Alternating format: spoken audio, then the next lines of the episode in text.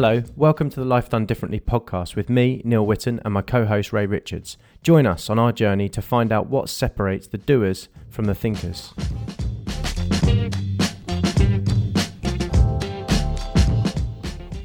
This is a conversation with Steve Chapman. Steve worked for GSK for 20 years. He started packing boxes and ended up in a senior management role, and then he became an artist. It sounds like a huge dose of doing something very different, but it's not quite as dramatic as that.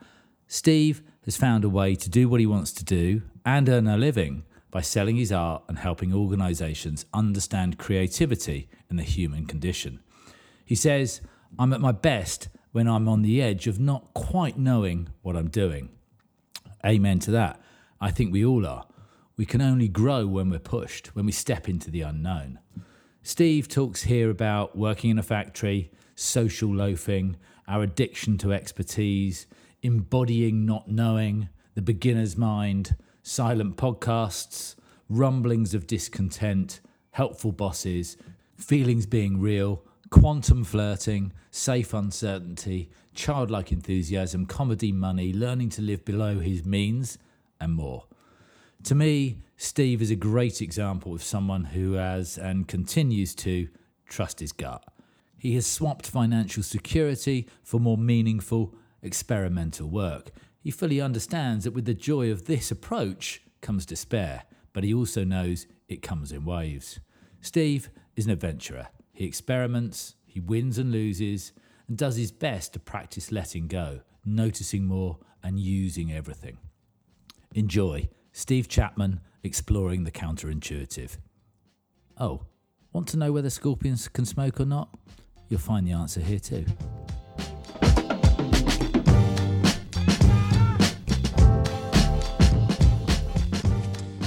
Um, we we like to just try and go straight in, Steve. So uh, we, we, we will probably cut some of Ray's incompetence from the beginning because no one wants to listen to that. If you cut all my incompetence from everything we've ever recorded, there wouldn't be much left. No, that's that's not fair. There's definitely something left. Yeah. Um, Steve, thank you for taking the time for uh, uh, meeting with us. We we we used to only ever do this in person, and we were quite religious about it. We we we told ourselves that if we did it virtually, it wouldn't work, and then COVID put a stop to that.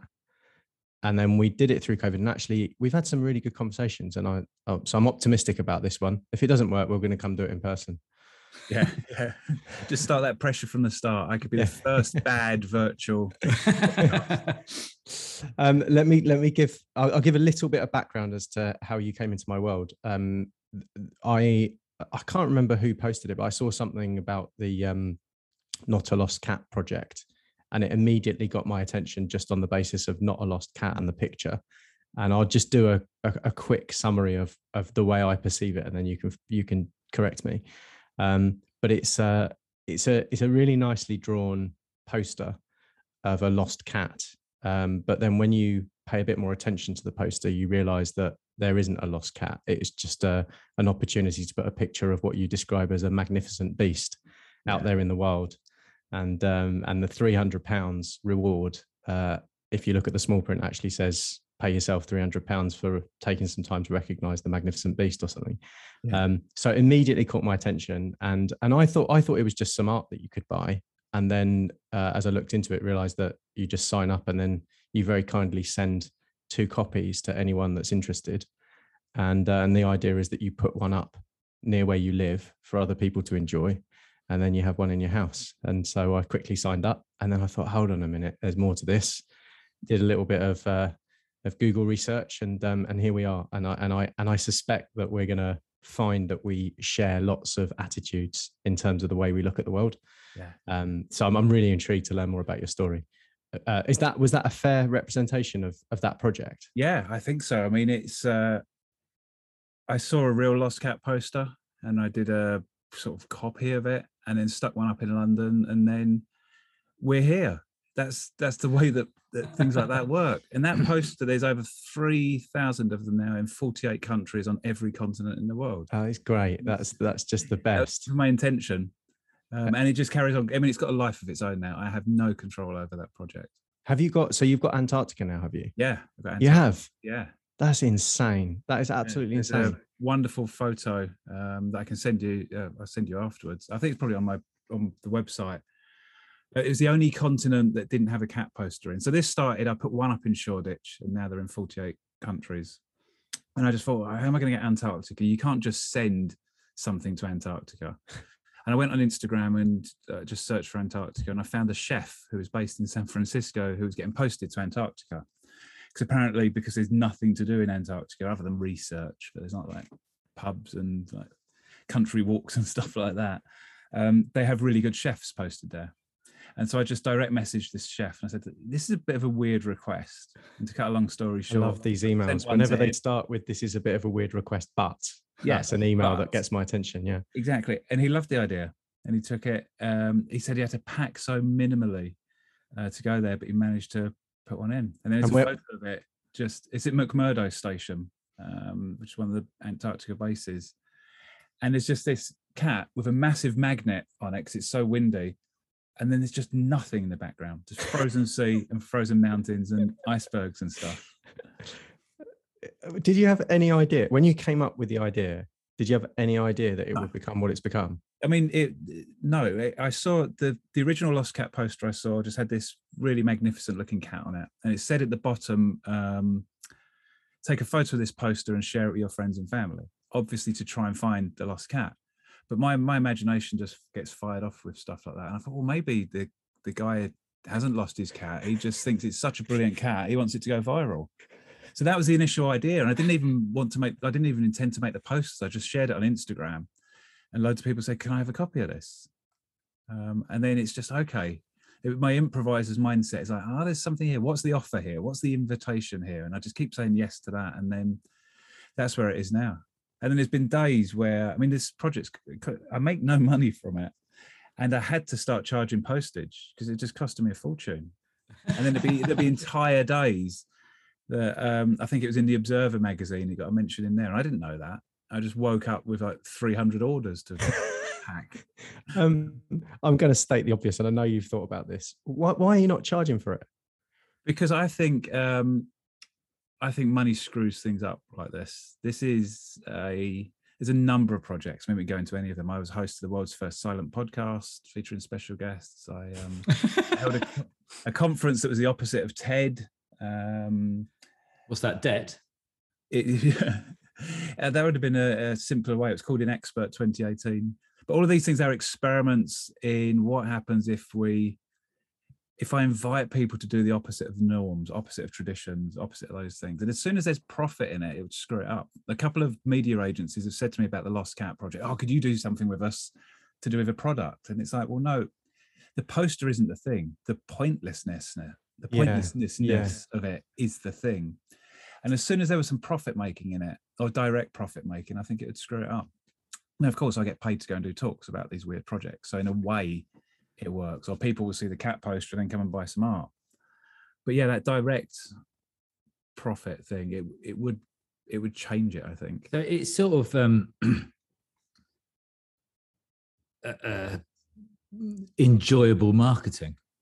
Yeah, I mean, I people keep saying that I'm brilliant at marketing. I know sod all about marketing, but looking back, actually, this is this is pretty good marketing to be honest. Yeah, yeah. people great. are people are covering my costs to spread my art around the world. Mm. And now in my bio, I can say I've sold work. It might be just covering a stamp. I've sold work across every continent in the world. Yeah, it's, I do. I do find it fascinating because I, um, you know, I I used to be in marketing, so Right. um, and I just sort of never really understood like what value we were really adding. Yeah. and um, but word of mouth, which is what Yeah. yours is really, is just I don't know, it's so much more real. Well, and that's it's what's lovely about the this project is it's started to join up. That's probably not marketing speak, but it started to join up that I will then meet people that then find out that I've done the poster and they go, Oh, I've seen that. I got an, a new tattoo in Brighton the other week, and as a gift, I gave the tattooist a copy of the poster. And he goes, "Oh right, oh this, yeah, I know this. Okay, there you go." Yeah. It sort of joins up in that way. But I, I think it's it's an invitation to um, to do stuff that doesn't have a point to it. The, the project has created three thousand paste up artists around the world, and put, quite often people will say, "I felt so naughty putting that poster." Oh, up." yeah, I, Yeah, haven't put which- mi- I haven't put mine up yet actually, and my son's really intrigued about the Yeah. process of putting it up. So I'm Oh, going to be. some I'm- people some people uh, have had the poster for a year um, and if they're listening to this podcast they know who they are and still haven't put it up. And it's that's fine. I have no expectations. I think of the 3000 i've 300 i think it's 3200 i've sent out i probably have photos of 900 maybe a thousand of them. Uh, but loads and- of just disappear. And and the reluctance you imagine is because it's naughty, i mean it, it could be a number of illegal. it's some people i used to be like this with a kid when i'd get a sticker and then i'd never put the sticker on anything so it's like oh no once i put it on there that's it i've made a choice. I think there might be a bit about can i put it in a bad place? Where's a good place to put it? Right. some people probably just forget um, but then there is that bit of um, is this is this legal? Is this naughty? Um, it's i think if it makes people stop and think then that's not illegal and naughty. It's it, I, I've, I'm doing a big billboard project which um, I'm not allowed to talk about, so I shouldn't have brought it up. Um, Yeah, thanks, thanks for that. That's right. That's that's a teaser. Yeah, tune in in a couple of weeks. I think You're you're good at marketing. You really are good at marketing. exactly. Um, and I quite often said with that that there's like, street art is it's so important because it democratizes art. It's not behind the walls, and uh, appreciate that you've worked in marketing and things like that. Some billboards advertising their vandalism. That's that's forcing. That's inviting me to buy products I don't want with money I haven't got. Whereas the, the Lost Cat poster, what, what what's going to happen? Someone take it down, put it in the bin. Well, it, it, it's entertainment, isn't it? What, what's Banksy? Yeah, exactly, exactly. And then I got lots of lovely stories from people, um, particularly during lockdown, that would come across the poster and they- they've been for their permitted like hours worth of exercise, like be that in Australia, be that in Holland, be that in the UK, and I'd say, oh, I just come across this, really made it worth my while going out today. And it's like that's that's what it's about, I think. What's the what's the most other than the Antarctica um, story? What's the most random thing that's happened as a as a direct consequence of that project? Um, oh, I mean, there's so many. I mean, there's weird locations. There's one in Hawaii. There's one in St Helena, which is like that's the middle of the Atlantic and the Pacific Ocean.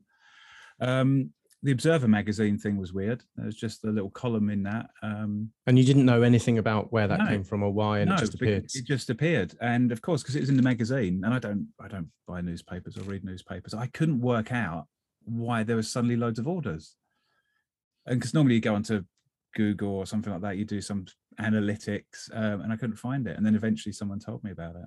Um, Let me just. Zoe Ball mentioned it on her breakfast show. Did which you? suddenly suddenly went like suddenly a load more orders. So it, the, the whole thing's bizarre. The whole thing's really strange. But I I I like that. It's I didn't set out for a project. The silent podcast was a massive project that took two and a half years, and everyone was saying to me, "What's next?" And I was sort of wondering what's next. And then all of a sudden, there's this cat poster that's taken over my life. let, let me just check it- check a detail because I, I just want to make sure this is right in my head. Have you personally shipped all three thousand two hundred of these? Yes, all handwritten envelopes. I've got a load up here. Um, Wow. because And again it's that personal side of it handwritten envelopes. has yours arrived yet by the way It has, yeah, yeah, yeah. so the hand i use i decorate envelopes normally but i don't have time to decorate the cat envelopes because i literally wouldn't earn any money whatsoever but yeah it's all all from here from this what i call the art bunk of my studio That's insane. All right, let's um let's back up a bit, Steve. What we normally start these conversations with um if you meet somebody new at a party and they ask you that horrid question of what do you do, how do you tend to respond? I'm just starting to sweat even more than I am now. The thought of going to a party to start with. Um, my, my Speaking to somebody you don't know. Yeah. Um, one of my best selling um, prints yesterday at the market stall was one that's called The Amazing Adventures of Socially Awkward Dog. Um, and that's totally based on me. Um, but now, if I go there, I'd say uh, I'm if I'm cornered, if I'm forced to go to a party where I don't know people, I say I'm an artist. That's the the least uncomfortable label, I think. I, I- I noticed when you said when you said that to us. So people that are listening to this won't have seen what we just saw, but you did that thing where you went, "I'm an artist," right. And you shook your head. It's because So- it's like what the what the hell does that mean? It's like, oh, okay, you're forcing me into give you Yeah. giving you a label, but that is the least uncomfortable label. And, and, and what is the most uncomfortable? I don't know. It's a good question. It, it may, may be a lie of some sort. Um, but it's, 'cause- it's because what what is most uncomfortable is being narrowed down to one thing. Mm. Which you don't um, like to be. Well, it's it doesn't feel truthful. It's like Yeah. it's not that I mind it, but if like if I say well I'm an artist and they go all right, and then people find out that I I facilitated really important transformative dialogue around gender and difference with people around the world. It's like, well, but you're an artist. How can you do that? And if I say, Yeah. well, I'm a I'm a dialogic consultant. Oh no, how can you can't do that? You're an artist. Well, also, you, you know, you, what do you do? uh, Yeah. always makes the uh, sort of you sort of tend to respond about work Yeah, or whatever you call his work. I mean, a what musician as well. yeah, It's like, well, but yeah. you said he was an artist. the way that I like to respond is to say what I'm doing. So, so what do you do? Well, I've got this billboard project that I shouldn't have bought out because I can't talk about it yet. um, I'm recording some music. I am. Um, what am I doing this week? I had a market stall selling some artwork. I'm running a creativity workshop for an organisation online um, in a couple of days. Then I'm off to a festival to give a talk. That that sort of is more of a thumbnail it. That makes a lot of sense.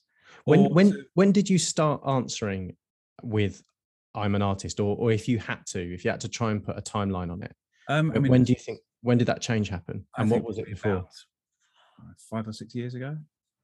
Um, so reasonably recently in the grand scheme of things. Do you know? Do you remember what it was that gave you the confidence to start to embody that? I think is a number of things that um, you can bleep this out. I don't know if we're allowed to swear on this. Was a moment. just. Oh, oh, fuck it.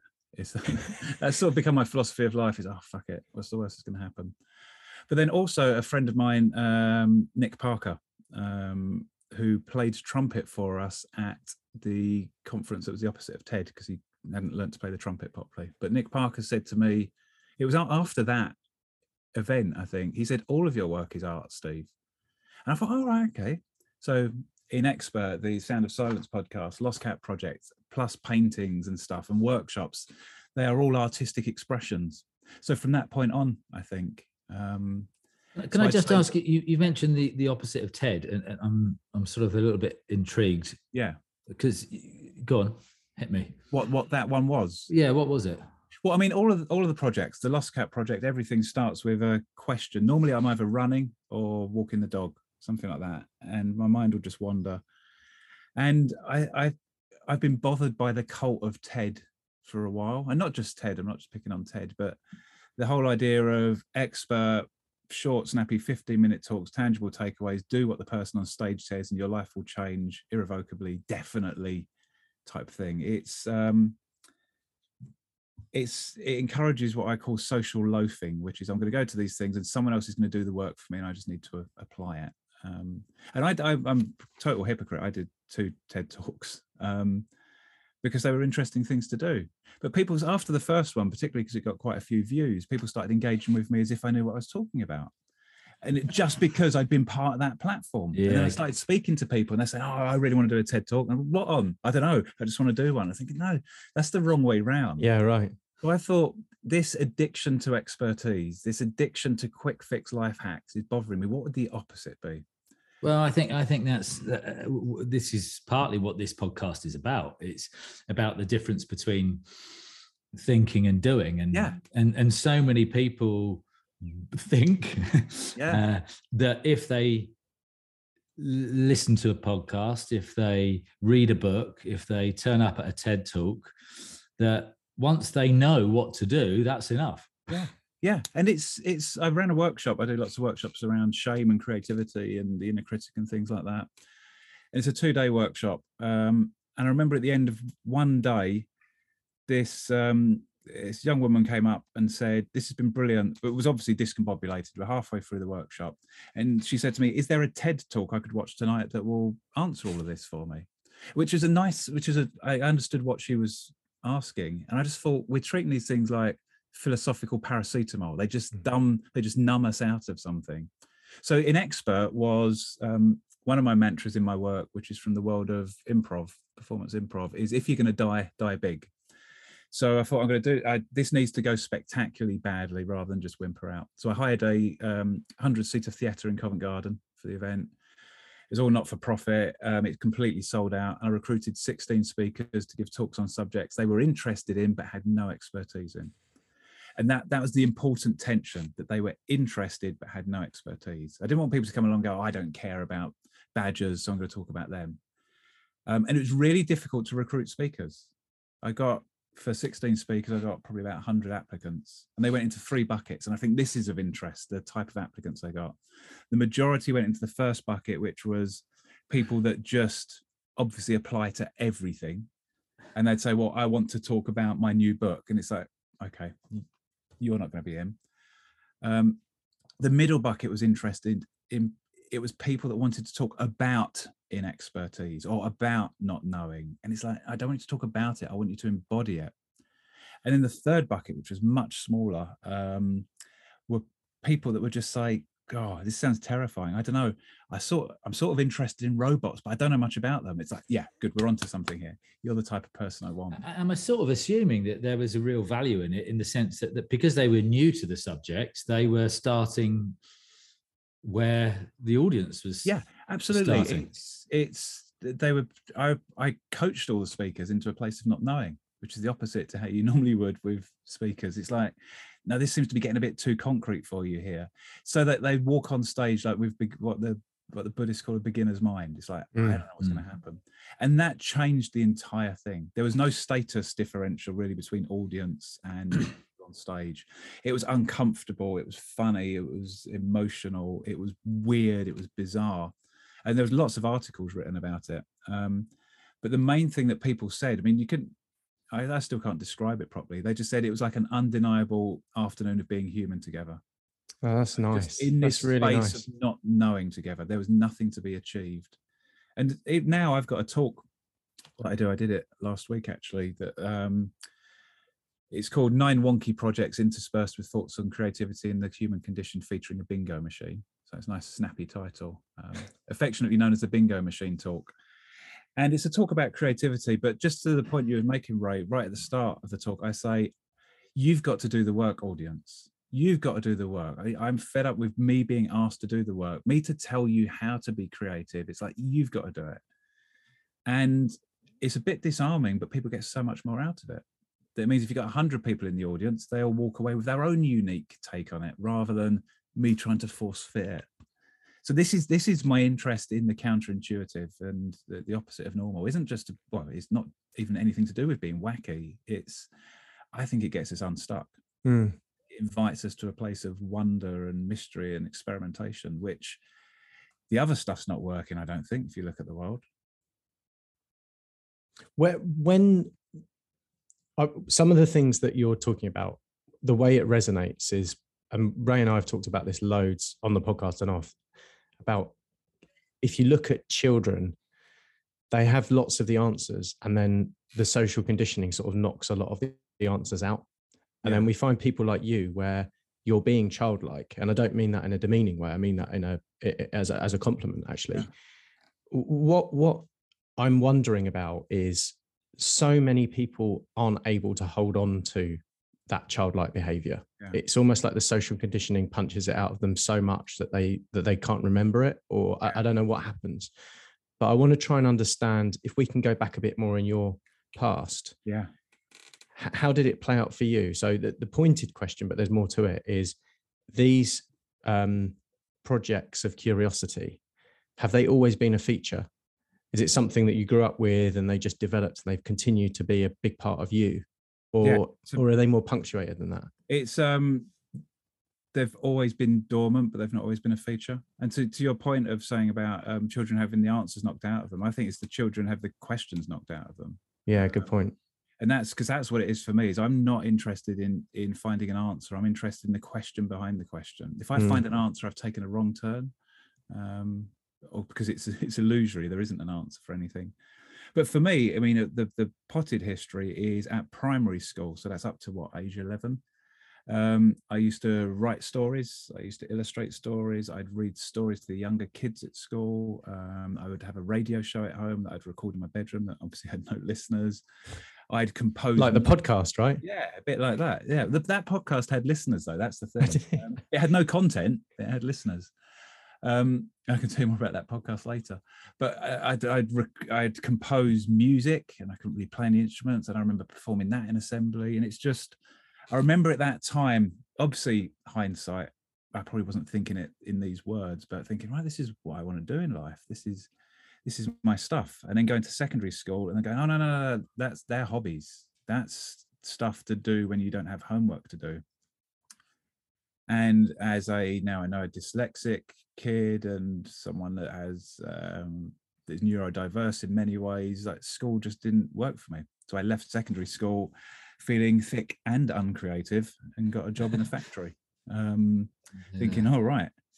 Um, and just sort of tuning out of that stuff. And and there's a long story. I spent 20 years from that factory to then because I was good with people, getting promoted, promoted, promoted, and then having a senior role in a big organization to do with culture and people and leadership.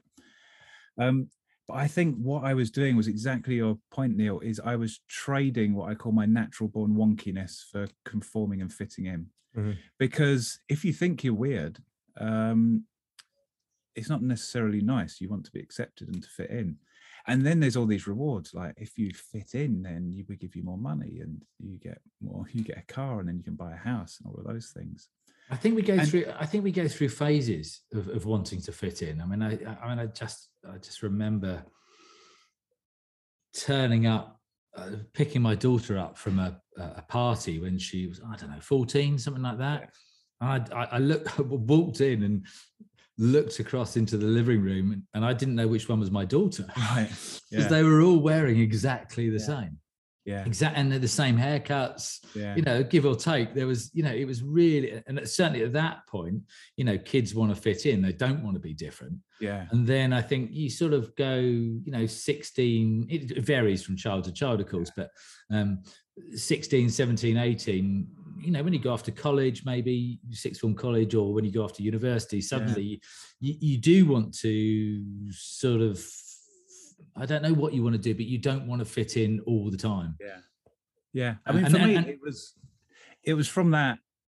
I think that um I started caring a bit too much about that from going to secondary school because I didn't go to university. I did a master's degree later in life. Um, so I didn't even have that bit. It was like straight from school into into I mean, working in a factory as someone that has this wildly creative mind, um, was even more conforming. So my my experience, and yeah, I think okay. I think the university thing does make a difference, or people taking a gap year and going Yeah. interrailing. I was just packing boxes. Yeah. Um, and if And- if this was a corny TED talk, I'd say, and then there was an epiphany and everything changed, but it was much more subtle than that. It was just a sort of rumbling of, oh, I'm not. there- There's just something not not right. There's something misaligned, and then I just started doing various bits of like personal development and training, some weird and wonderful stuff like T-groups. And uh, T-groups basically you sit in a circle with 16 other strangers with no agenda for 40 hours and things like that. And then just starting to tune did- back in, thinking, what what happened to that kid that used to draw those books? Did you start doing that, Steve, all because of a feeling? Was it was no, the it was again. I really need other people. I don't. that- I don't think I do now, but other people to see something in me to snap me out of it. And I think it was just having a good good boss at the time who said, right, I think the stuff that you're doing is is really good. Do you want some development? I'll pay for you to do some stuff. And then she she said, um, how about this thing? And it was a year long development program with um, the NTL Institute, which is all sort of people. Uh, it's like post war Kurt Lewin sort of human development institute and she was spot on because the things like the T-group really made me think who am i what am i doing and then i went on to do my master's degree which again was another thing just because um he's a friend now, but he was my mentor at the time. Bill Critchley, Professor Bill Critchley, founded the program, and he kept saying, "You'll be brilliant on this program." And I said, "But I've got a D in A level geography. I'm not academic." and then eventually he said, "Well, do you want to do it or not?" And I said, "Yeah, all right." And he said, "Well, that was your interview."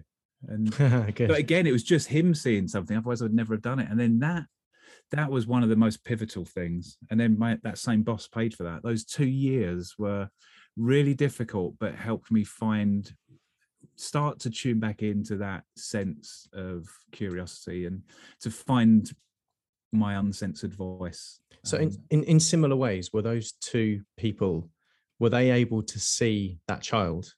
yeah, well- well, they, Were they noticing it? they whether they saw that child, but they saw something in me that I don't know, maybe a willingness to experiment, a way of being creative. I'm not sure, but they both saw something. And and and the- uh, uh, what if those two people hadn't have been in your life? Would there have been other people that saw Yeah. what you had, or or do you think no you'd have just been packing boxes at a? Well, I mean, at the stage where I met them, so Sally was the first boss, and then Bill. I was I was in a like a senior corporate role, global corporate role, um, with all the the trappings of that, and I probably just would have carried on. And I'm not knocking people that are happy in those roles, climbing the ladder. If that works for them, they're not Mm. destroying the planet too much, then fine. Um, but I would have just carried on because that that's sort of the uh, that's what adults do. That's what sensible adults do. Um, and that would have just been more and more numbing out of just this naturally strange way that I experience the world. Um, You, you said earlier, Steve, that you noticed something was missing. yeah, And, uh, and then I don't know the extent of the career, but it sounds like you found a way through and that other people would have declared you as successful. Yeah. Can you tell us as much as you can remember? How were you feeling successful at that time? well, the things that used to excite me were I still um, did um, some radio work on the side in part time, writing comedy for radio, performing radio stuff, but it's all apart from a couple of bits unpaid. But that used to bring me so much more satisfaction than getting a corporate paycheck at the end of the day. Um, but again, I think I was measuring success on how much money am I earning? Because again, it, this is all unique for our background. So, um, grew up in a working class family. My dad drove a London bus. Um, my mum worked in an office and then uh, gave up work when she had me and my brother. And it was always, and, and all of the extended families, you do a job that's that's as least bad as possible. Hopefully, something you enjoy. And then, if another opportunity comes along to earn a bit more money, then you do that. And again, I'm not I'm not knocking that. I sort of fell into that. Like, I can keep getting promoted and keep getting money and stuff and it's such a difficult thing um one of the things when i'm talking to people about how to live life more as an artist or more creatively is one of the most difficult things is to learn to live below your means Mm. But if you or if i as i was and still am in the, the, the traps of that you just end up surrounding yourself with so many things that they, you then need to support like mortgages and things like that Um, and would you be able to do what you do now if you had not had that well-paid corporate? I don't. I mean, I don't know, but what I'm by no means fin- financially secure. Um, hence why I was telling you at the start, trying to get my little card machine to work to charge 15 quid for a bit of art. I mean, far Yeah. from it. It's, um, but I think there's uh, there's a there's a massive platform of that of having some stability. Uh, Can we uh, can we can we just stay on that point and circulate that for a minute because I think there's more more more there. I, I don't want to I, d- I don't want to be as simplistic as to just talk about what role does money play in this, yeah, but I'm I am interested in the things that might be pulling you in the right or wrong direction. Yeah. and how able you are to be able to navigate that because you've Yeah. already said something that makes me think you're more conscious than most because you're Right. talking about deliberately living below your means yeah, but i'm thinking about things like yeah h- how do you how do you know when it's right when it's wrong because mm. often when you've got that more simplistic view that you know the the kind of playbook that you just described in navigating life and jobs it's the decision making kind of easy whereas w- within your world i'd imagine that the, the decision making is very complicated you might Yeah. not see it like that but No, it it is. It's um but for me, it's absolutely a gut feel and intuition that I've learned to trust more and more and bigger and bigger decisions in life. It's just a, a it's like, and then I, I, still have arguments with myself, not literally, um, but it's like my gut feeling is saying no. This is. So I use an example. When I left the corporate world, um, first of all, I went I went to leave, and then my a different boss at the time, so another brilliant person I worked with, said, oh, "Why don't can we keep half of you and you work part time?" So again, that was a half do you want that that side or that yeah. side, and, and work as flexibly as you want, as long as it works out 50-50. And again, that was a brilliant way of I've got a bit of security. Mm. Um, but that that was based on gut feel. I'm going to leave, and then when I eventually left, I remember I was just sitting in a meeting and so like an internal client in the organization saying, right, this is the work we want to do. And I just I just thought, oh, I'm I'm leaving now, aren't I? It's just something in that moment. It's just like that energy is gone. But the argument that I have for myself, um, and a lot of people that I do coaching work with have a similar thing, is there's a voice going, but what about money? What about this? No, you you're stupid. Don't trust this. This gut feel is wrong, etc., etc. But I've I've trusted it. That's where the Lost Cat project come from. Where all of these other projects come from. When I've done work that's worked really well. When I've not listened to that gut feel, I've ended up trapped in bits of work that I hate because I hate it. Everyone hates it, but it is it is an intuition, and it's so it's with big life stuff. It's really difficult to trust it, but I've learned to really really trust it. It's great you, to work with a therapist regularly as well. I was going to ask that. Yeah, yeah. So you you just preempted me, but do you have other people we call it your support team. Yeah. So a partner, um, friends, family, other people that you can that, that see what you can't see as easily. Yeah, absolutely. Because my my default would be to work it all out for myself, um, which it sort of worked for a while. But then um, when you get into weirder and trickier stuff, um, that becomes really difficult. So I've worked with my current therapist for like nearly four years, which is brilliant. Um, there's not necessarily anything that I'm working on where I come and say like this is X that I want to work on. Um, also, as a um, doing coaching group work, I work with a supervisor occasionally, which is just helping me see perspective. Again, one of the things that's really helped is um, having a partner who gets these risks and has faith in that. Um, and my daughter as well is like, I think she quite likes it that her dad has a weird job that no one can describe, and all of how, her mates how, follow how me on Instagram. Is, how She's old is she? 15. 15. Okay yeah, Okay. Um, but yeah, I'm not. I'm not. I'm getting better at having a support network. Mm. Just we'll stay on the support network track for a yeah. second. I want re- rewind back to when we were explored exploring childhood, yeah. and you were saying you were recording um, your radio show in your bedroom, yeah. and um, and doing illustrations of music and all this kind of stuff. I I'm wondering what your what the support of your parents was in that. Let me let me let me take a slight tangent yeah. just to add a bit of um, a bit of color to the question. I I don't know if you've seen it. I'd really recommend it. There's a there's a great documentary about Billie Eilish. Right. Um, I think you have to watch it on Apple or something, but um, but I really recommend it. Um, they they managed to have cameras there when she was not known, um, and she was recording music with her brother, and and they were uh, you know stuff that has become huge. And, yeah. and at the time, she was it was her and her brother in the bedroom just doing what they did. Um, what what came through in that documentary is because they're they're living at home with their parents yeah. and their parents homeschooled both of them and there was a there was a rule that they were quite religious about and that was if you are making music there's no bedtime yeah right. and and she, I noticed the way she talked about that that that was different. That was something yeah. that that was a real enabler of their of their creative spirit. Yeah. And i uh, so if you if you take that as the backdrop can you think back to your parents and the people around you at the time? What what role were they playing?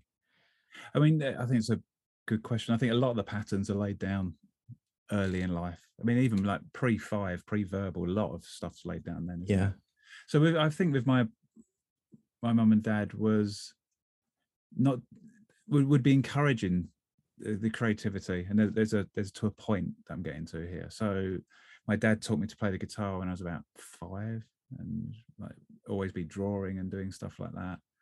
Um but then the point was but school's really important and getting good grades is important. And again i think it is just and it's it's it's a really lovely well-intentioned thing because they left school at age 14 with no qualifications and you want better for your children. So it was all i used to dread report days and um, things like that because they'd always be shit.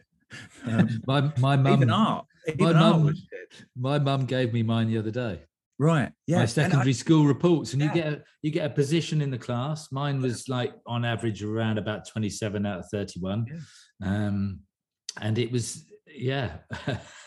and that so it was it was that so there wasn't a we're not taking your creative expression seriously. It is we are but this is more this is more important in life i think. And so that that i think became a tension early on. And then sort of leaving school and like having to get a job it's like well you're gonna have to start contributing to like housekeeping and paying rent so you need to get a job even if it's a job you don't like. And um but then they they came to I had a, so, a couple of solo exhibitions last year, and they came to that and they they loved it, and so I think they would have always encouraged it. But you can't. It's really difficult to encourage something when you've not had that experience yourself. Mm. I think. And so again, it was just all of these things, um, and I'm. I would. I, I'm the I've probably gone the opposite way now, but right up until probably about maybe 10, 15 years ago, if something wasn't working out for me, I'd blame me. Must be me. Must be because I'm broken in some way or I think wrong in some way. And these are these are crazy thoughts and stuff like that. Um, and so I would just I just conform, I think. And it's only sort of becoming more confident in not even confident, more attuned to that sort of inner inner sense. Um, but I have no regrets for anything. and what, and what what are you like with your daughter now? again you you yeah you, you I, I think anyone's ambition for being a parent is to try and screw your kid up at least consciously. we can't not yeah, Yeah. you can't not so at least know how you're screwing them up um i mean i she's just got a um really good grade on her gcse mock she got grade eight uh, for her art which really annoyed her because she wanted a nine it's like i quite like that ambition but it's I, I think one of the things is um sort of encouraging her you don't have to think in in straight lines. It's like she wants she wants to do art and people will say well what, what job do you want? I say it doesn't matter. Just do art. You'll find you'll find a way of getting some money for it. Some of her bedroom. Her bedroom is amazing. I mean it makes this i mean you can't see it on the podcast it makes my little studio here look dull. It's just like every inch of wall is painted on and she's spray painted in there and it's just so i'm just encouraging that free expression encouraging the fact that feeling down or feeling stressed or feeling anxious is is fine. That's that's part of the flow of life as is feeling happy and all of those things. Um and then there'll be other shadow sides to how i am with her that won't help her. But like i say you can't you can't not influence in some way. But i i think she will go into the world of she's finishing her gcse's next year into the world of whatever next um perhaps with less structure which might be unhelpful but more of an open mind i think and, and really tuned into what sh- she's interested in And how do you you feel? So how long were you in that corporate? uh, 20 years Twenty years. Okay, so those. Two, how do you view those twenty years? Do you view them as really helpful because you reacted against them, or do you think they were wasted? Or I mean, I there's I mean, in terms of that um sort of financial foundation, which again I'm always keen to emphasize isn't a uh like yeah, there is there is no financial stability, but it's a foundation at least. That yeah, at least there's a few months grace um to earn money. Um, but other than that, I mean, that was a that's a big thing. I, I I have no regrets for it at all because I think what it's done is, um, I do, I do work in in corporations, but I'm able to speak a language having lived in it. I'm okay. able to meet it with compassion. I mean, I won't I won't work with organisations that do ill in the world or whose ethics I don't agree with, but that's where I'm always saying that it doesn't work for me being in that being in a role working for someone for a company, but if it works for other people, fine. And I, I teach on some master's programs at business schools, and again, that just gives me a really nice balance, I think, between academic language, language of the weird and wonderful, and a corporate language, sort of like that I can translate. So I don't, I don't regret it at all. Um, And, and- it gives and I- me something. It gives me a contrast to experiment with. It's like, so what would the opposite of this be? Yeah. Okay. And and and, and it sounds like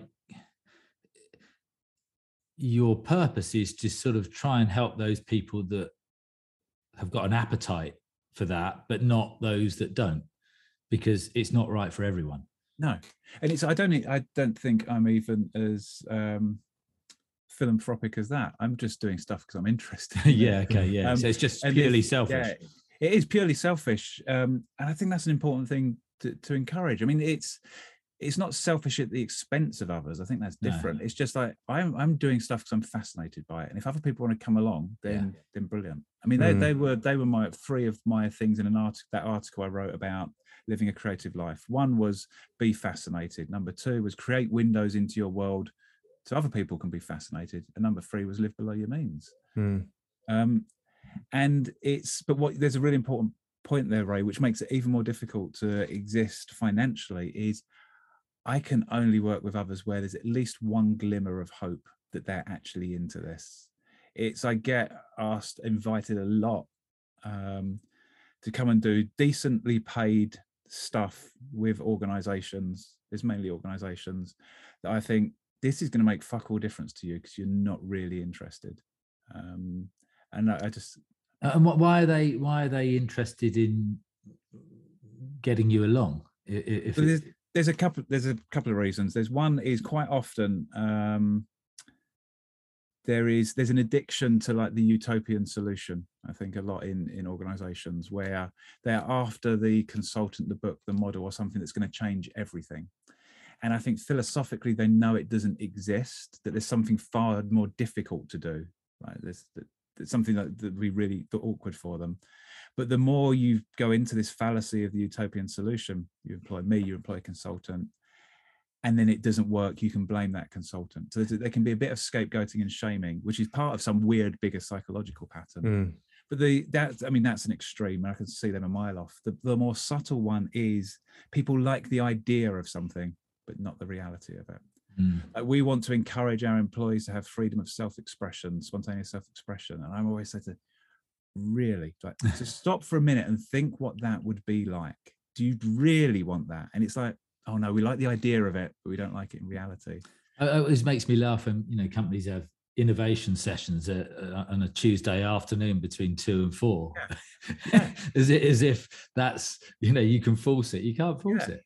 And it's, I mean, that's that's that's the thing is, I, I, can we meet as equals in this? And this is again another thing why um, uh, maybe the way I consult is different to how the big consultancy firms with. I, I'm interested in it being a partnership. We meet together. You don't know, you don't know the answer, or you wouldn't be asking me, and I of course don't know the answer. So how can we experiment and improvise together to see what happens next, and then to see what happens next, and then to see what happens next?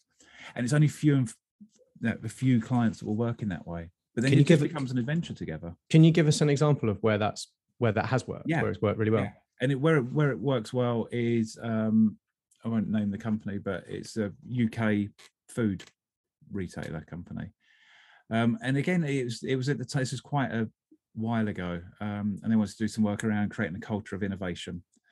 And the conditions here were, and I, I'm terrible at selling. I've never sold work. Everything is word of mouth, just because I hate being sold to, and I, so I can't. I don't want to sell. So someone had come along to a talk that I'd done, and they said, um, maybe we could do something together in this organization. And so I said, yeah, all right then. Um, and then we had a conversation saying um, that she, the client, was able to get me in to start the work without having to go through some whole proposal process and everything else, which is designed to make sure nothing ever changes. Quite Mm, often. mm. Again, Ralph Stacey used to say that these things are institutionalized defenses against anxiety Mhm. that um, of course there are some benefits to procurement and standards and that but they just normalize everything because they only want to buy stuff that makes sense and it's well nothing's going to change so this client and this organization managed to get me in and started doing some work. So i did over the space of about a year and a bit 30 or 40 weird experimental workshops with people from across the organization um, where we just practice with what's it like to recover permission to think in this way what's it like to improvise together and then some experiments. We do some experiments in stores some experiments with processes some experiments with customers and all of the time my client is operating within the rules but not stifling it. And what was brilliant about that is after a year or so this the board of this organization kept hearing stories. And i go what's going on? So what what what is this? Um which was brilliant because then we were able to go and tell stories of what had already happened. And they're going this is amazing. And then yeah, there's a lot lot more to that story but uh, I was saying to the board that if I'd told, if I'd come to you for permission to do this, you would have said no. So that's that's a good example of it improvise, like being able to improvise and experiment. And we'd try some stuff out and it wouldn't work. My client would say, "That was shit. Don't do that again." I go, "Yeah, I agree." Or I'd say, "Actually, no, you you've messed that stuff up there. We need to do this." But it was just that relationship of we're in it together, working it out.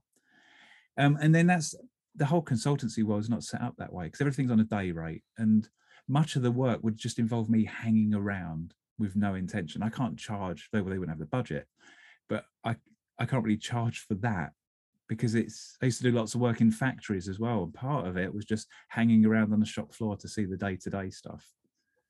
So there's an example of how it's worked as a partnership and experiment. And some brilliant stuff happened and some stuff that you would have seen in this store has happened as a result of it. A load of stuff didn't work. A load of the board loved it. A load of the board hated it.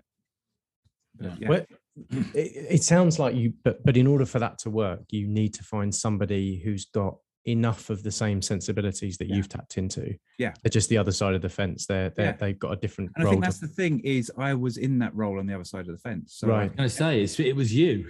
Yeah, it was. It was like I would I could I would find a way of going, look, here's what's going on, and then really go, oh, God, shit, quick, quick, quick, quick. No, no, nothing to see here to yeah. be able to get that to work. It's it's sort of a um a bit of a seek forgiveness rather than permission yeah. attitude. Yeah.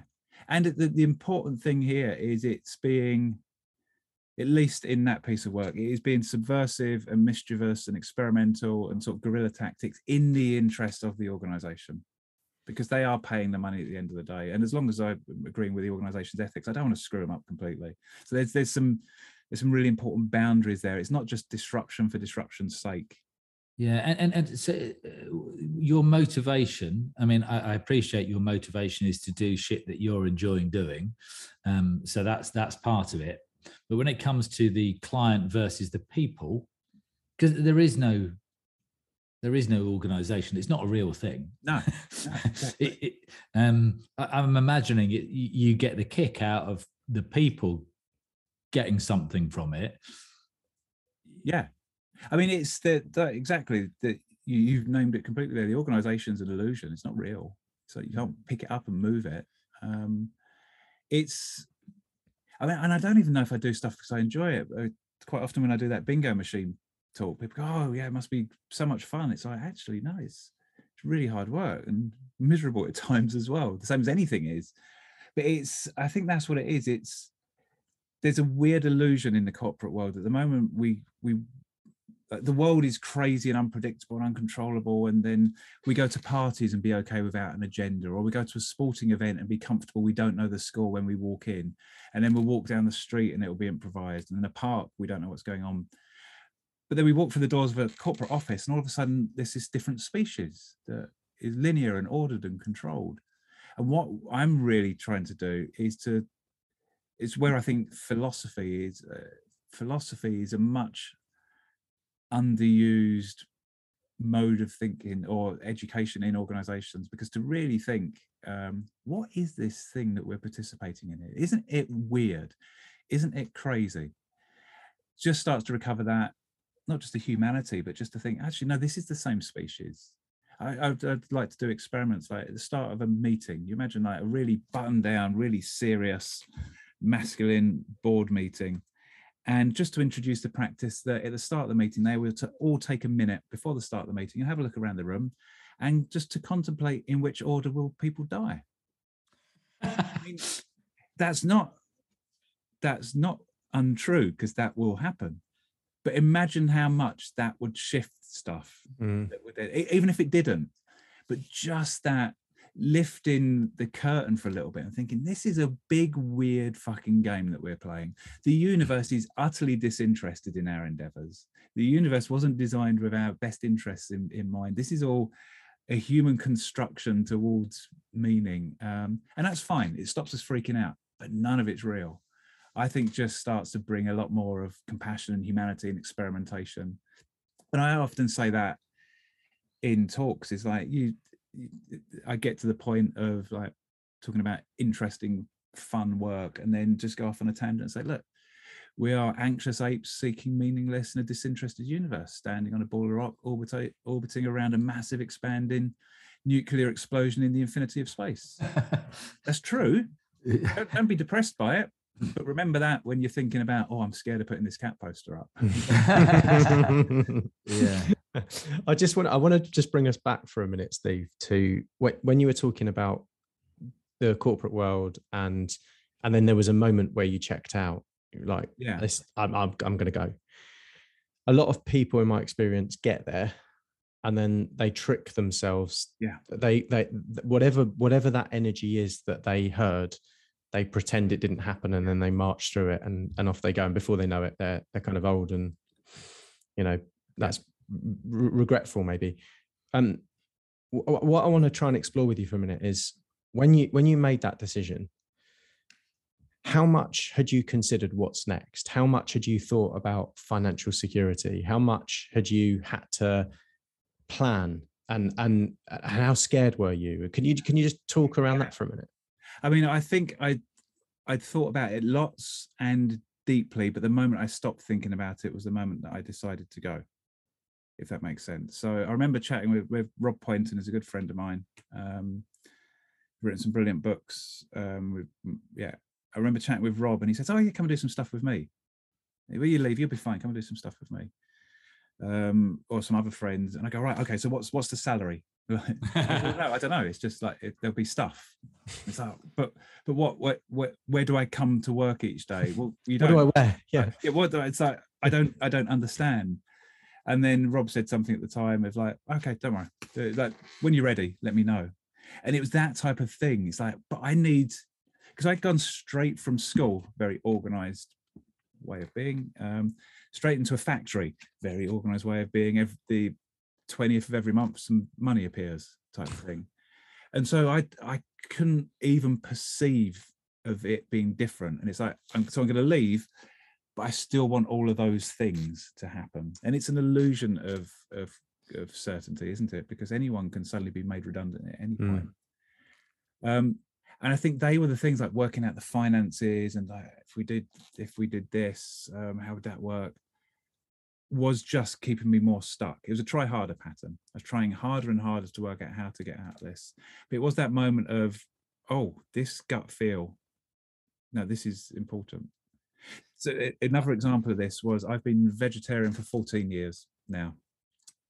And I didn't intend to. I've always, it's never quite sat right for me personally um, to eat animals. And then one one day, I remember I was in Cornwall on holiday eating a fried breakfast. And I just thought, oh shit, I'm vegetarian after this last mouthful. And it was, I just knew. It's just like, oh, something's clicked.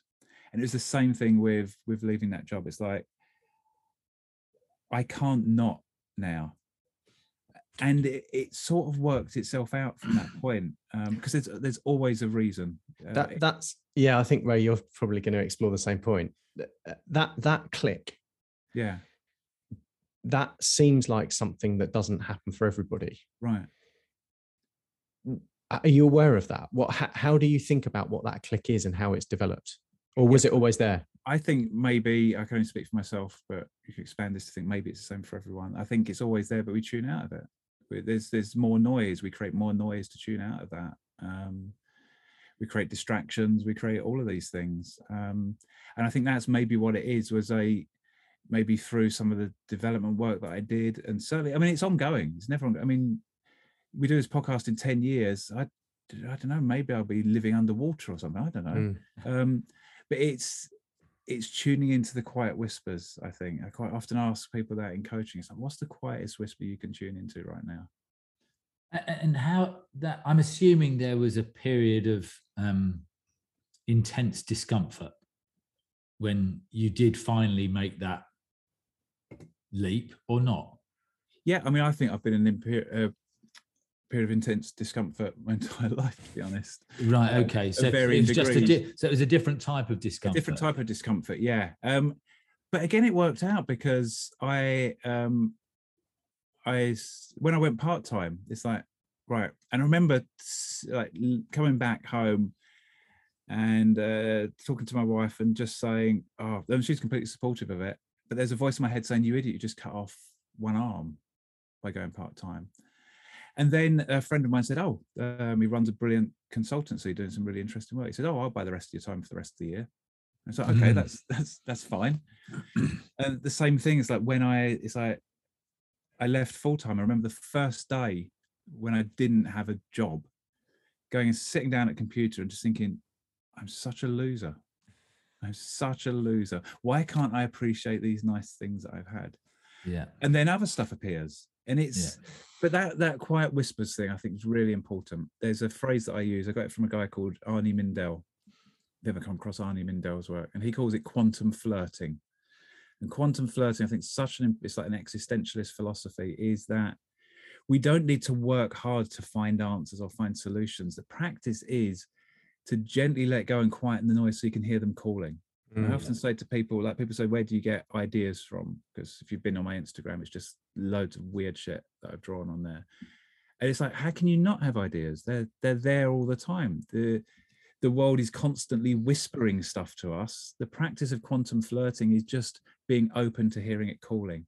And I But that's when- the same with that internal world is being Mm. open to that that gut feel. I think. But but when we're when we're living a life which is on autopilot, Yeah. uh, and we've got these triggers which you know uh, these habits that that uh, just shit just happens you just Yeah. do what, what you're doing and that's why you can't see what is there because Yeah. you're you're on autopilot you're unconscious you're not actually conscious and when you when you manage to move yourself away from those triggers and therefore those habits then suddenly you start seeing stuff Yeah. that's around you Yeah, absolutely. Rob, Rob, who I mentioned earlier, Rob Poynton's got a brilliant model in one of his books um, that just says, uh, "Let go, notice more, use everything." yeah And I hate that model because it sort of works really well, and I wish I'd come up with it. Let go, notice more, use everything, and then more of that Yeah, process. yeah, And I trained lots in uh, real interest in existential philosophy and um, Gestalt psychology. I trained lots with in, in Gestalt, and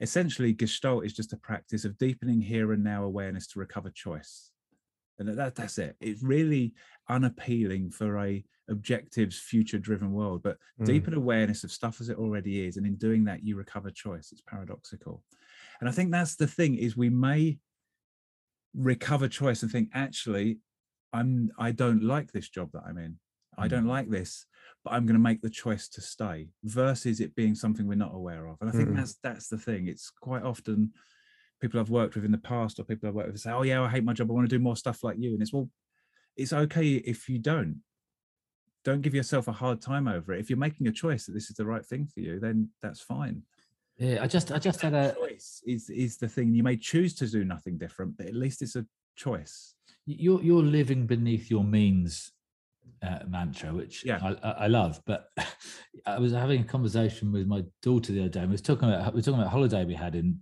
in, in the states, and we saw these huge RVs that, that are traveling around, and she remembers one having a sort of expanded out. You know, when it's parked up, it this this the walls expand out to reveal. You know, in in those, that expansion, a, a- running machine, a gym.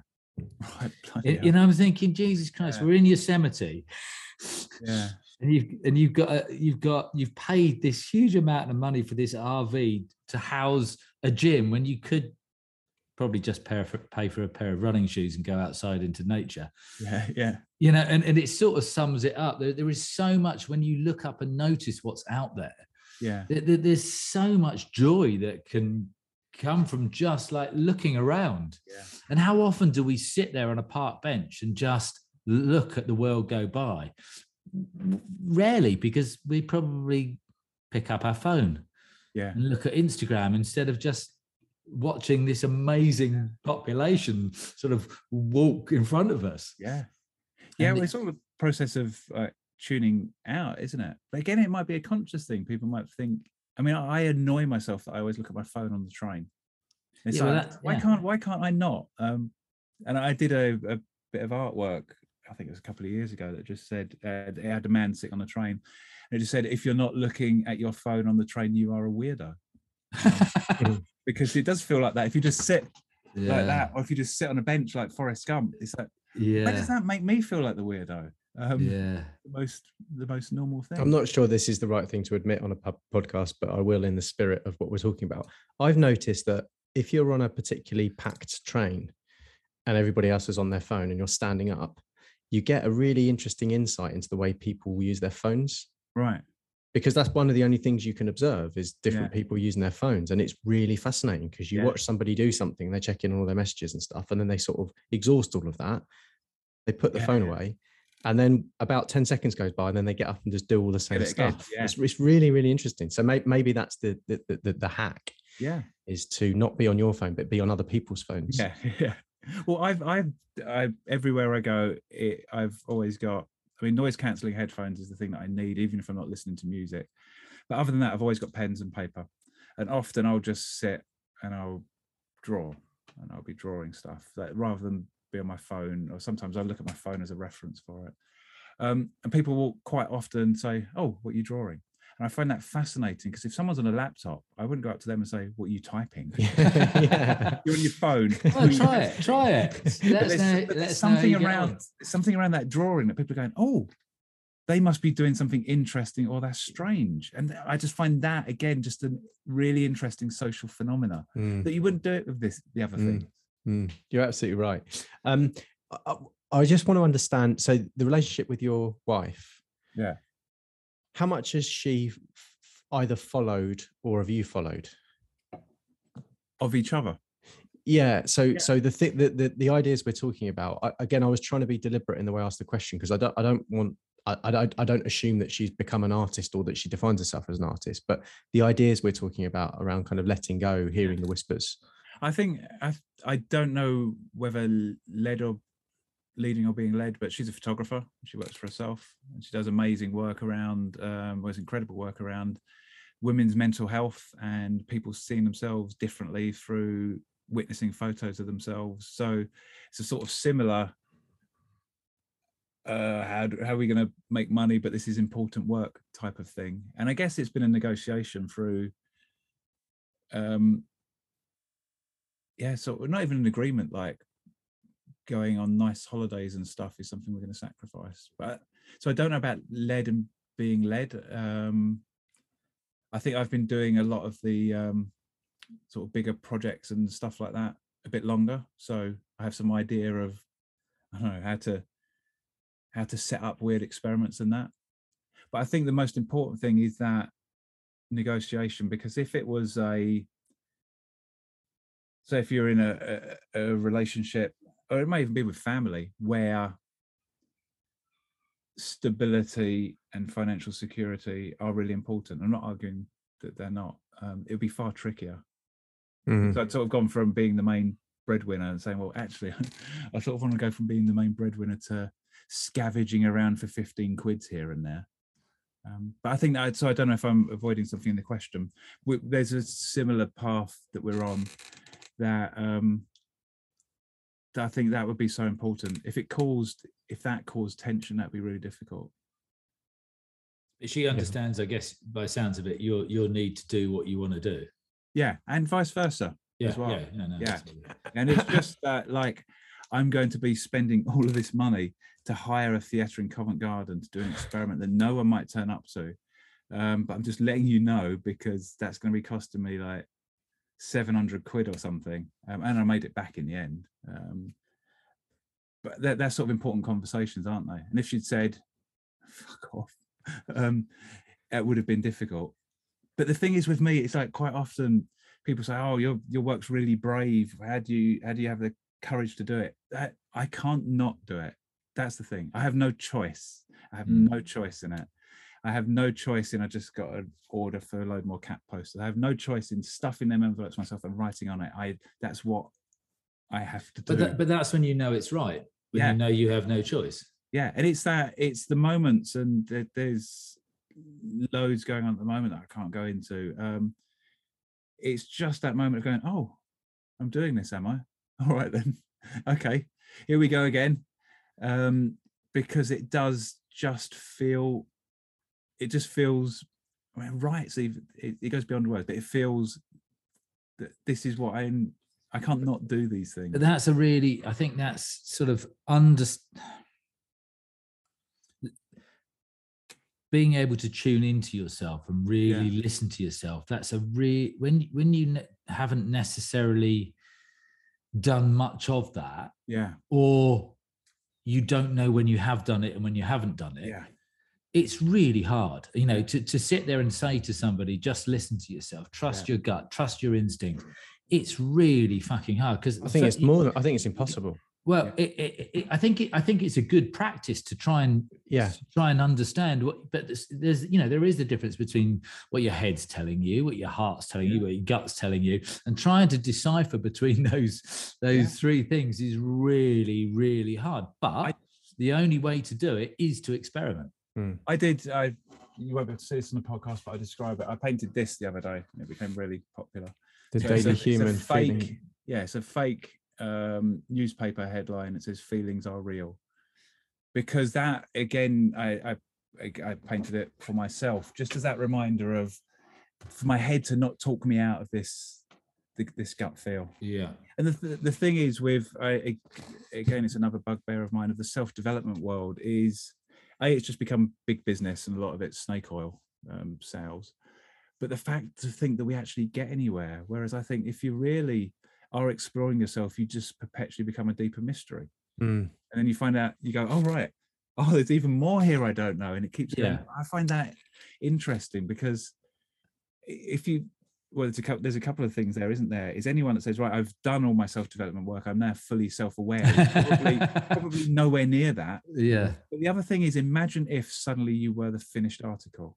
Yeah, how boring would that be? Jesus. It's like there is nowhere else to go. No. Yeah. Um, so I, but I think that's the thing is just that turning towards mystery. But uh, yeah, yeah, and I and I think that that sort of that realization that it doesn't matter how much you explore yourself or the world, that you'll never understand it because as you say the more you do the more of that self-discovery you do the more you realize that you don't that there's there's even more you don't know yeah. but you do i think there is something nice in getting to that point where you know that you will never get yeah. there. Yeah, and it's it's that point of it doesn't become de- well for me. For me, it doesn't become depressing when you fully allow that to be the fact that in the grand universal scheme of things, I am insignificant and impermanent. I mean, yeah. if someone, of course, that's true, isn't mm. it? That's yeah. um, and, and, so is everything. Um, and but I I think that just makes it more mysterious. And I think if there is one thing that unites all of my work with that paid work art experiments or that is that that movement towards not knowing to gradually move us towards not knowing yeah. there's a nietzsche quote um, that's on my wall it's the only quote i've got on my wall because it summed up really what my fascination is um, so eloquently so nietzsche said learning to see the world as strange makes us unhome in the everyday and thereby restores it as a potential place of wonder mm. That's really nice. The elements to that are so important to me. Learning to see the world as strange. So that's why there is a Lost Cat project. That's why there is this weird stuff. Is I'm moving towards the world being a bizarre experience and inviting others to gently do that. And that discombobulates us. So learn to see the world as strange makes us unhome in the everyday. That's that's the work. That's the how can I tolerate not knowing? How can I tolerate difference? How can I tolerate mystery a bit yeah. more? because then the third part is if you can do that, the world becomes more wondrous. It's like, oh, yeah. there are yeah. possibilities. Yeah, and there's there's this, you know, Neil and I always talk about this sort of the the, the fact. I think our first ever uh, the opening podcast that we did, the two of us, just a, a conversation. It's just about the known and the unknown, and I think yeah. that's that's the language we've used all along in this. Is that it's about finding a balance. Yeah, you know, because if you're if you're permanently in the known, then well, it's you're going to have a few. it's yeah. going to be difficult because something's going to happen.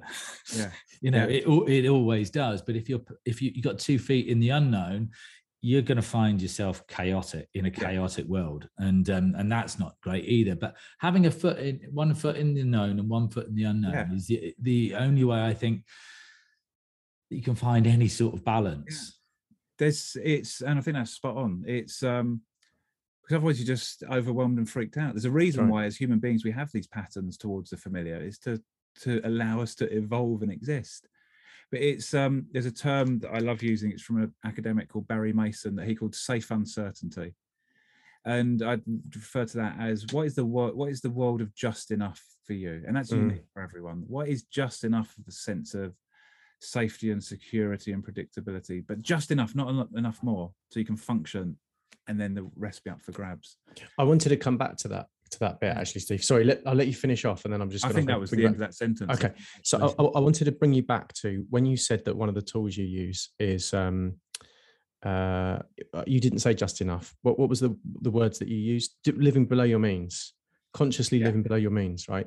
Um, h- how clear are you and your wife? How how conscious are you of where your just enough is? How far below your means you're prepared to go?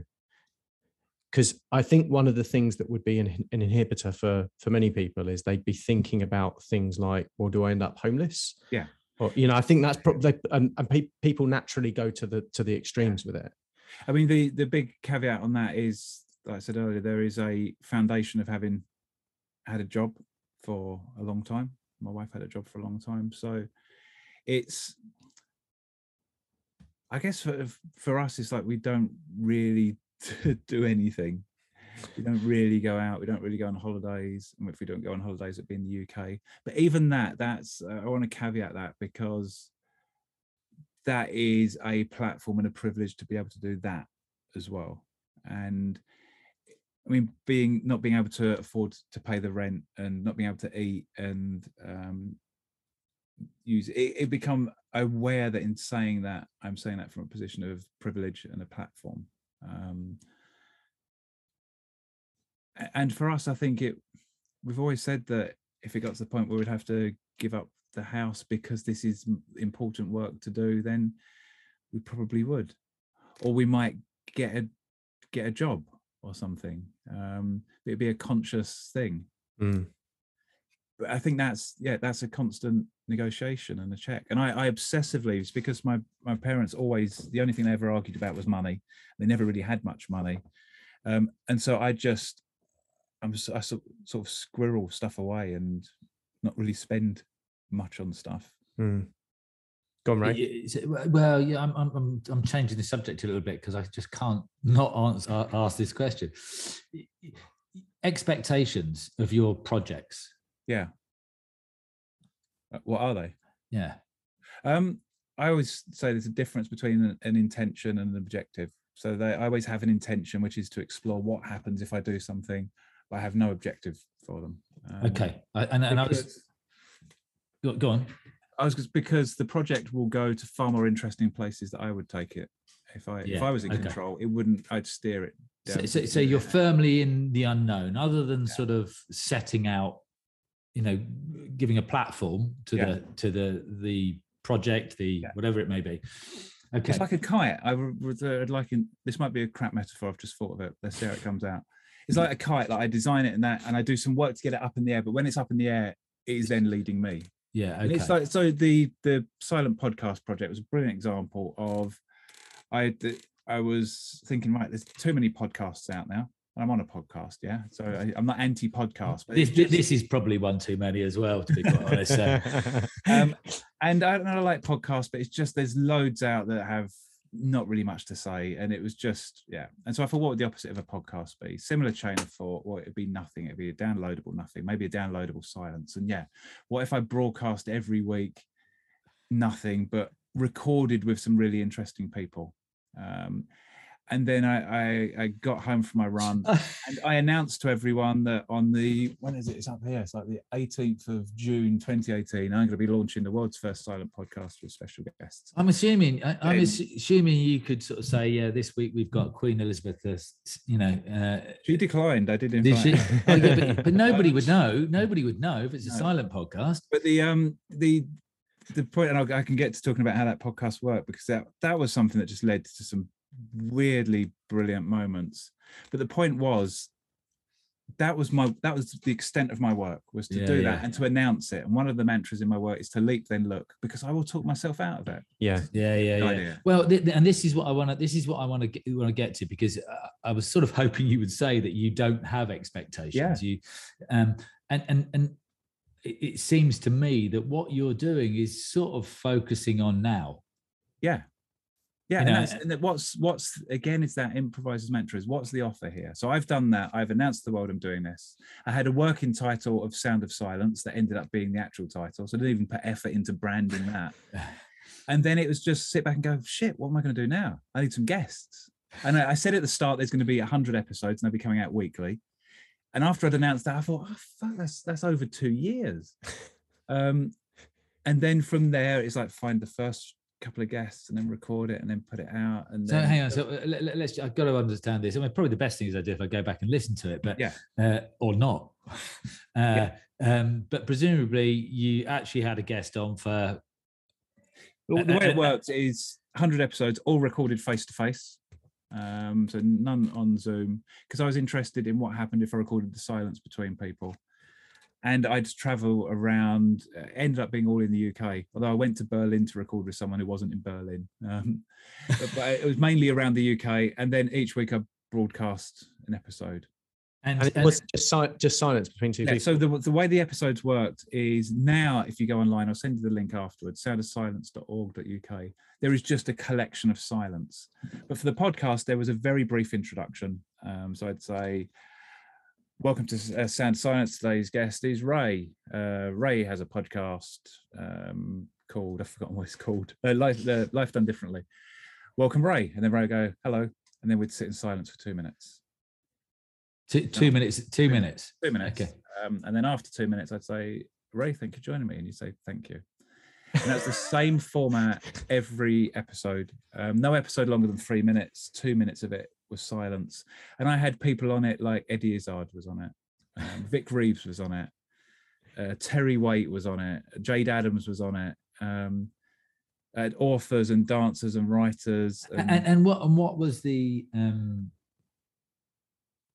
what did you learn from it? What did I mean, it's it's one of those things. I still or nothing? unraveling. No, it was what was it. uh, The how compelling the counterintuitive is. So it Mm, is yeah, peak. There okay. are ten to fifteen thousand people listening to an episode. Um, it's like there's nothing on it. That was interesting. Yeah, yeah. There- what was also interesting is it's an empty container that I created, and people would write and say, "I love this podcast. This podcast is about anxiety, or this podcast is about peace, or this podcast is about meditation." It's like Yeah. it's whatever you want it to be because it's a Mm. container. You pour into it whatever you want. I recorded one with uh, Simone Lia, who's a cartoonist in The Observer or someone, and her um, her daughter, who's then a toddler, was in the background playing, and you could hear her in the background. And someone said, "Ah, this this is about working mothers, isn't it?" And it's yeah, it's whatever you want. So that idea of empty containers, and we're interested in structure and how much we overstructure. And, and we, you know, very we don't have silence very often. no, Well, and it was know- they were excruciating as a quite socially awkward person. They were excruciating to record as well. yeah, I'm sure they were. Yeah, no, that's what I was thinking. everyone was different. I recorded one episode with my dog. That was the easiest one because Would you would you sit there and look at the person? I mean it's different every episode. That was always the question that people asked was, um, "What do we do during the silence?" And I used to say, "Well, we'll find out, won't we?" I don't know. the only criteria is it's two minutes, um, and then sometimes it would feel easy. Sometimes it'd go quickly. Sometimes it'd be awkward. Um, I recorded one in a dark underground prison isolation cell with a curator of uh, the National Justice Museum, and we couldn't see a thing. And that was just that was really strange. Um, the, there was one that I recorded with an artist called Vinka Peterson, um, who I told Vinka this story afterwards. Um, but she said, um, "Can we do an experiment?" So I think, okay, then. And she said, "For the silence, can we hold hands and look into each other's eyes?" And it's like that's the worst thing you can ask me to do. but you So did it did. anyway. We did. It's like, okay, let's do that. Um, that's the only episode that the silence is slightly longer than two minutes because we started doing it and I thought, oh, I can't see my timer. I can't break eye contact. And I didn't want to cut it short, so I had to guess. Um, but again, it's that whole thing of the word silence is woefully inadequate to describe the experience, the human experience of nothingness or space in between. And it just be, it became a massive philosophical experiment. I- I've just been. I've just come back about a month ago from a ten day silent retreat. So I sort of, uh, Yeah. it's it's uh, yeah, it's uh, it's a really interesting. yeah and there's there's background noise on the episodes and some are really silent um some there's yeah there's background noise there's one i recorded with a uh, paralympian and its angry goose was shouting at us throughout it. It's what what so another happy side effect i was annoyed i put out an episode every week and it's such hard i mean anyone that does a podcast with content i have great respect for i had no content and it was just so much hard work um and then covid hit and i had six more episodes to go and i couldn't record them. To get to the 100 get to the 100 i had six left to go and it's like well, what am i going to do? I didn't want to record them on zoom because it's not the same. Yeah. Part of it was the experience of going to someone. And so every other week um, i'd record an episode i had some lined up but i'd put out a best of. And it was just 10 it was 10 of the silences sequenced together. And i just thought i just did that to just to say right okay that's going to buy me some time. And people loved them because they were in lockdown and they could listen to ambient noise of parks and of, of busy streets and things like that and it's like okay well that was a happy accident i didn't intend to do that and they become a resource for people during lockdown Yeah, but that's uh, what i love about not having if i had an objective Yeah, yeah. "No, I- that's I- part that- of it, that's part of it that that that's what I love about your approach is that you you don't want f- for anything. You just waiting yeah i'm interested for in it to happen. What's the opposite of a podcast? That was it. That's that's Yeah, all I was interested in. Um, what's the opposite of TED? What happens if I stick this cat poster up? And it wasn't even that. The question for that one was, I wonder if this cat's really lost. But having that curious and then experimenting with it, and then it just keep on unraveling. That's that's what I think life's about. Yeah, and and and, and what you're you're unafraid to launch it. Yeah, it's. I mean, they are. It's like I can't not. That's the only way I can describe it. It's like I will get to the point of going, "Oh shit, I'm doing this, am I?" And, I, I know there's what- no point arguing with myself about it because I'm going to do it. and, and and what what you I imagine know you're going to get from it is some learning of some description. Yeah. Yeah, E- it- even the- it will be an adventure. It, exactly. It will Yeah. be an adventure. You, you're you're you're going into the unknown, and something will come out of it. Yeah. And, um. Yeah. Steve, Yeah. I'm gonna I'm gonna um, wind us down. I'm gonna, if it's okay, just finish with one question. Can scorpions smoke? Good question. Um, I don't know. You need to ask one. but if you'd like the story behind that, I can tell you that. Go on, go on. Uh, So Can Scorpion Smoke ended up being the name of my registered business at Companies House and the name of my website and the name of I wrote a book ages ago um, that my daughter illustrated when she was six. But I was um, when I did the masters with Bill Critchley, I wrote my dissertation on spontaneity. Um, and my research was um, learning and performing improvisation like, in comedy clubs and stuff like that. And I was in one scene where um, I was just I was in a car with someone and they were I was asking them stupid questions. We established this routine of me asking stupid questions. And out of nowhere, I just said, Can scorpions smoke? And the audience loved the bizarre question. And I just thought, I have no idea where that came from. And so that became a thing. It's like and someone said to me, you should call your dissertation Can Scorpions Smoke? But the, so that became a thing of a moment of spontaneity. But uh, as part of some serious research when I wrote the book, I wrote to the chief entomologist at the Natural History Museum and asked them, can scorpions smoke?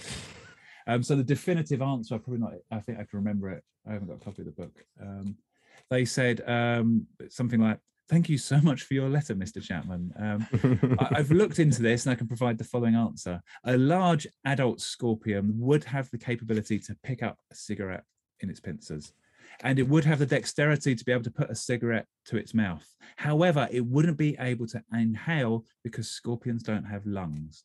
They have book lungs, that are separate to the mouth system. So my conclusion is a scorpion could not smoke. You Yours knew- sincerely. blah, blah, blah, blah, blah. You know full well they would have opened up that letter and gone, fucking brilliant. Right, okay. Let's exactly, this is Exactly. this is I'm not Good. gonna be It's so- bored here. It's No, such they- a perfect embodiment of what you live for. I love it. It's really, really good. Yeah. Um, I, w- I, I would ask the question, where can people find you? There's an obvious answer and a less obvious answer. oh, what's the less obvious one? Well, I guess Instagram and all that. I thought it was stuff. after my, the- my home address or oh, something. yeah, we can do that if you want. no, so, Um, no, no, don't. Um, so yeah, canscorpionsmoke.com. Um, I think that's the sort of portal into my my world. Someone described my website, and again, I put no effort into branding the website. It sort of happened. Someone said it's like IKEA. You can never find what you want. but You leave with a load of stuff you didn't know you needed. Um, and then Instagram is at Steve XOH, Oh, and the same on Twitter as well. I put, I don't put much on Twitter. Um, but yeah, and that that they will lead into cat posters and projects and Sound of Silence podcast and all of that stuff. Love it. Absolute pleasure. And we can't wait to find out what the Spillboard project is. So we'll keep watching and um, Yeah, have a look at my Instagram. I think next week I can say what that is. Um, but that yeah, that's interesting and scary at the moment. That project. It might be might be shit. I don't know. I'll find out next week. Yeah. uh, thanks, Steve.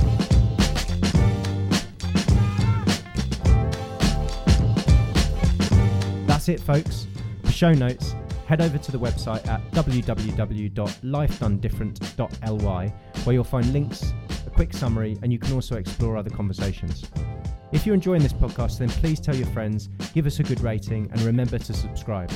We're also really keen to hear your feedback, so please do let us know what you think and give us your ideas over on Twitter. You can tweet us at lifedonediff, that's double F.